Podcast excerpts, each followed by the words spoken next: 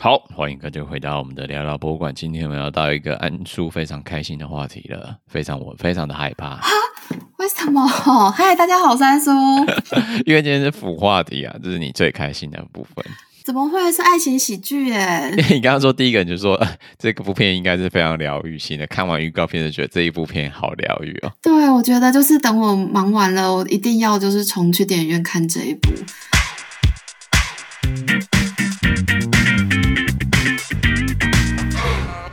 所以我们今天要跟大家聊的部分就是即将在10月28号上激情四溢的新片，叫做《哥儿们的博物馆》2022年度盛片，跟博物馆有关的。嗯，这个跟博物馆砍很深欸，这部片的整个剧情纲要是我特别写，因为它真的跟博物馆的那个角色设定啊，然后剧情部分就跟博物馆砍很深啊，这个就是跟博物馆的片。这部片是在讲一个经营 LGBTQ 爱情大小事 Podcast 频道的高冷男主角，那40岁的他从来没有谈过恋爱，终于要在纽约市策划美国第一个 LGBTQ+ 博物馆，并在其中策划各种展览。这让爱情观独立自主的高冷小辣椒男主角某天遇到了有如美式足球猛男身材般的性感天才，爱情喜剧峰回路转的剧情就此展开。第一个，我们现在练习那个 LGBTQ+ 这个，你都要把它念顺不然等一下会超卡哦。LGBTQ+ 好，对，再念10次、来 LGBTQ+， 怎么还是卡？不过 B 跟 T 之间我觉得有点难转换。预告片没有，他就讲说什么我不想要是三人行，我不想要就是两人行，我只想要一个人过之类的。我觉得哇，这就是高冷啊。对啊，就是想要自己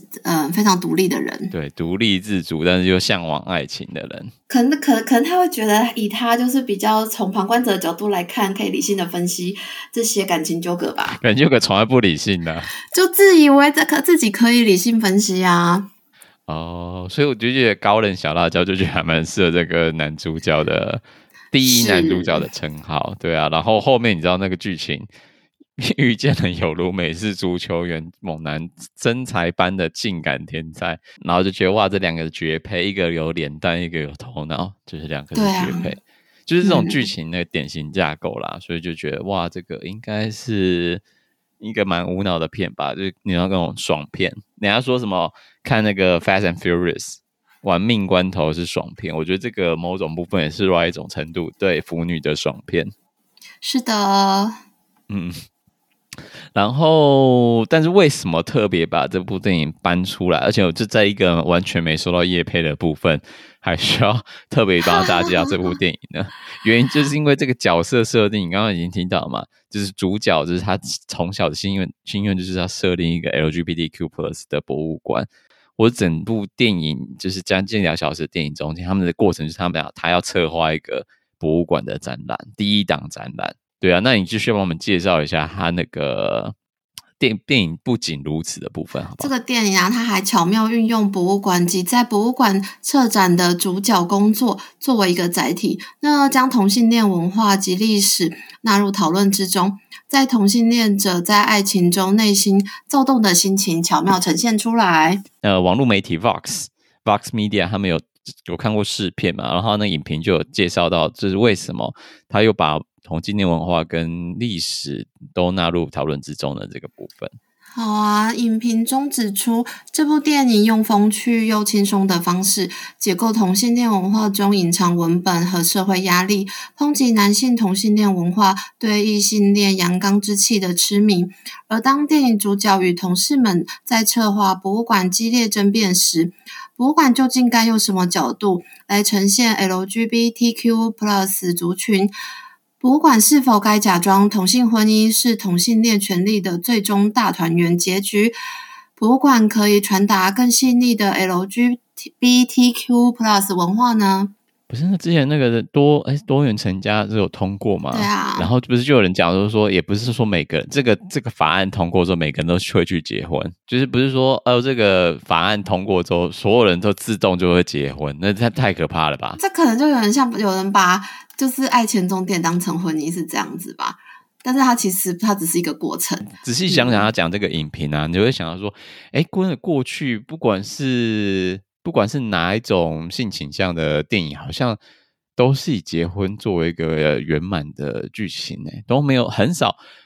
真的到要描述中婚姻失败的案例的，好像都是中年危机，就是会是在另外一，他就是会是在另外一个片去讲这件事情，琢磨在那个，就是通常会把婚姻当做一个就是美好完美结局的部分，他就会这部电影好似乎从影评看来就是也是有在试图挑战这样的刻板印象的界定，不管对于异性恋文化或是同性恋文化或是各种不同性倾向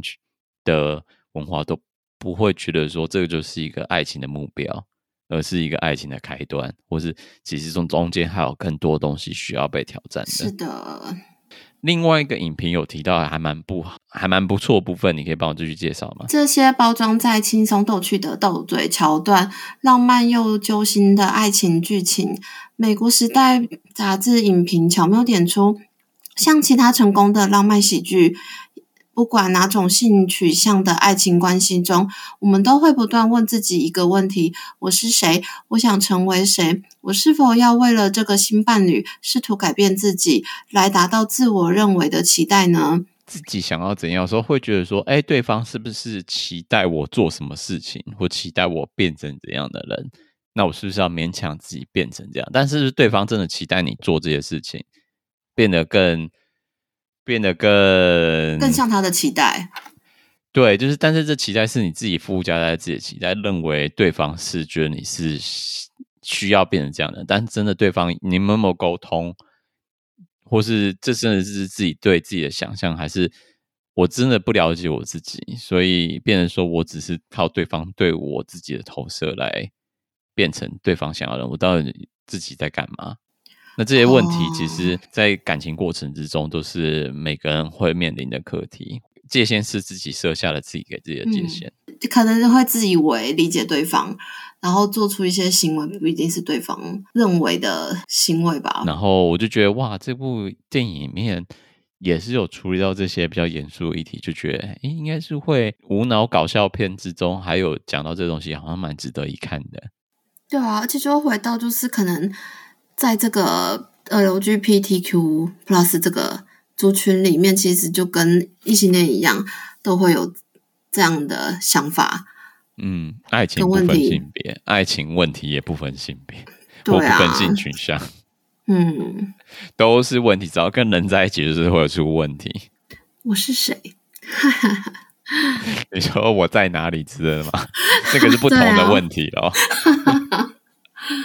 对啊，然后另外一个还蛮深刻，好像这个也是在 Vox 的影评之前有提到部分，就是LGBTQ 族群在成长过程产生中的心理创伤。我觉得最好提出来的例子，先不要讲电影里面的例子，就是之前在听《纽约时报》里面，他们在访问德州有在禁止那个 transgender， 就是跨性别的性别转换手术，或是那个整个治疗过程部分，他们就谈到很多跨性别的青少年都会经历很大的心理创伤，或者心理压力，或者导致说他们对自己会产生一些自残啊、自我厌恶的情境，而产生的那种心理压力啊、心理伤痕，觉得自己都不够好，这种事情都会在成长或是成年之后，在感情中慢慢这些问题都会浮现，或是一个某种两个人交往过程中的无形压力之中。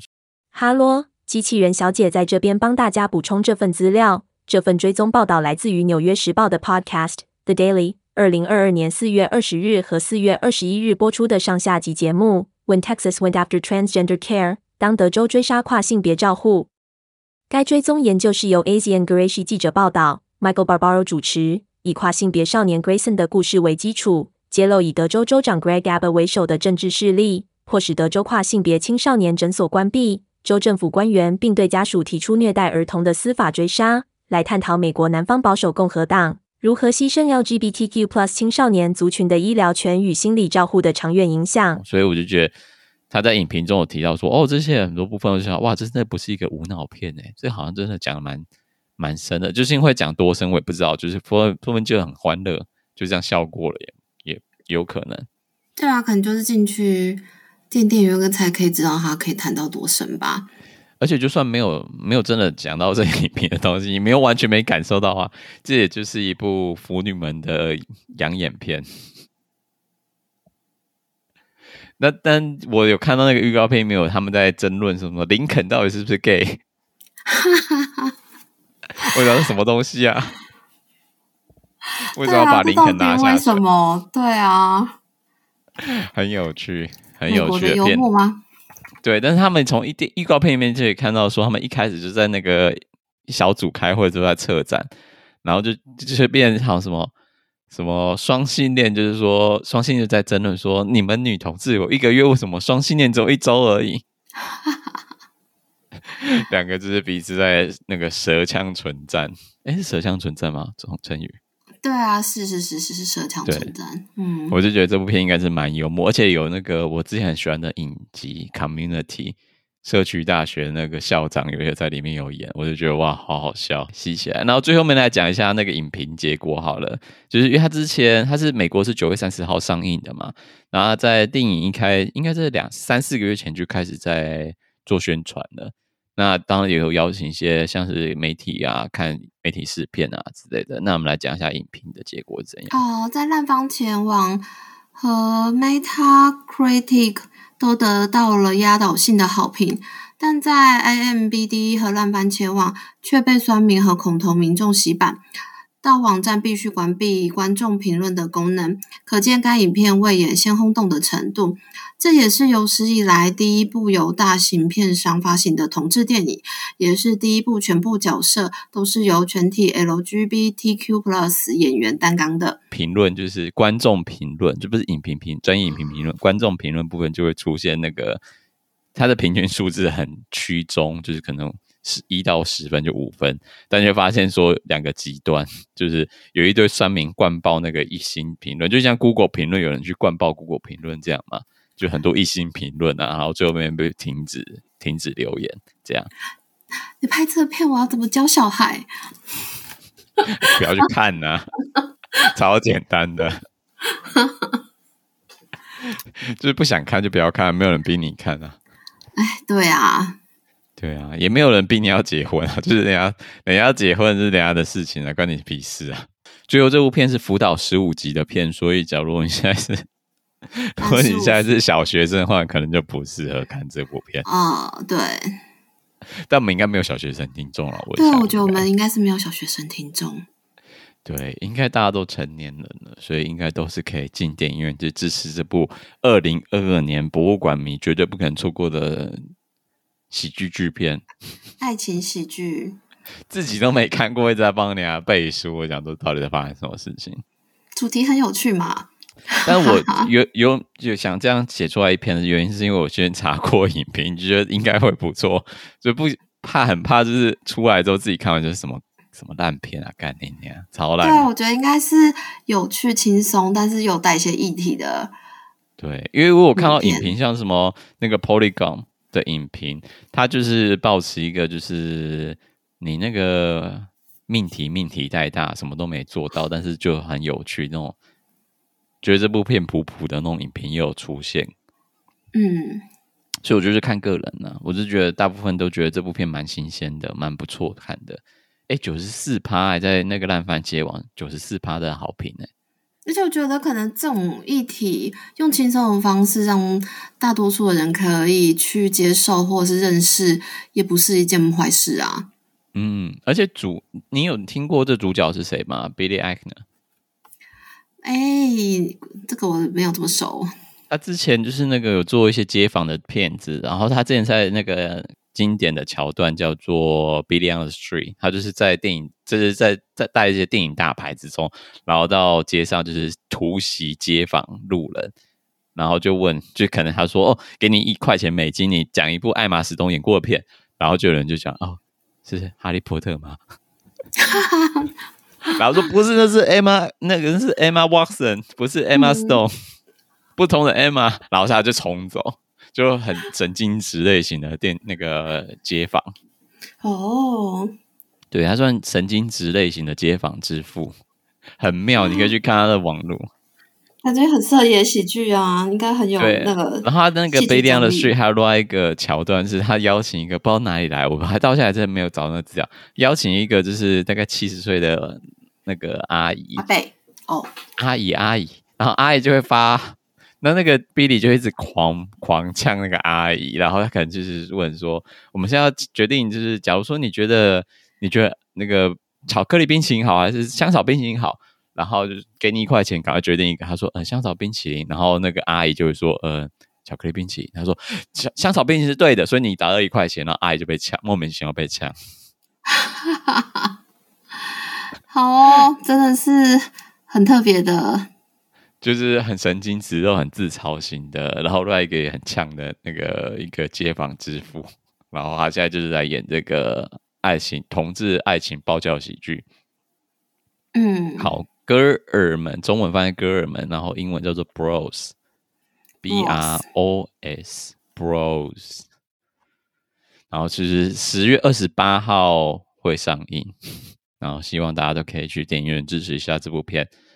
让未来电影公司继续发展更多跟博物馆有关系的片子。我突然觉得我们这片真蛮业配的耶，但电影公司没给钱啊，没办法。对啊，但是好像感觉我们强推，是主要是想说，